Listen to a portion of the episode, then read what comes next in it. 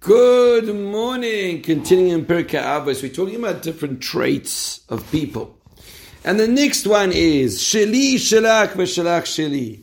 What's mine is yours, what's yours is mine. Doesn't that sound fantastic?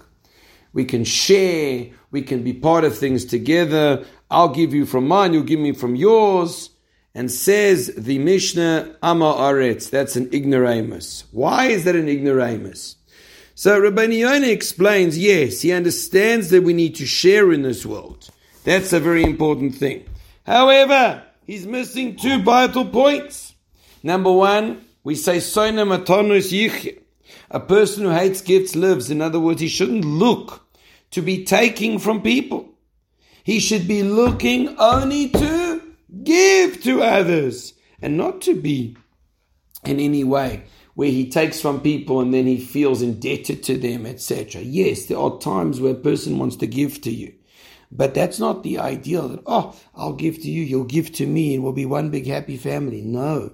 The pshat is, is that the focus has to be primarily what I can do for the other one. And sheli, shalach, shalach, shalach, chosid. What's the ideal?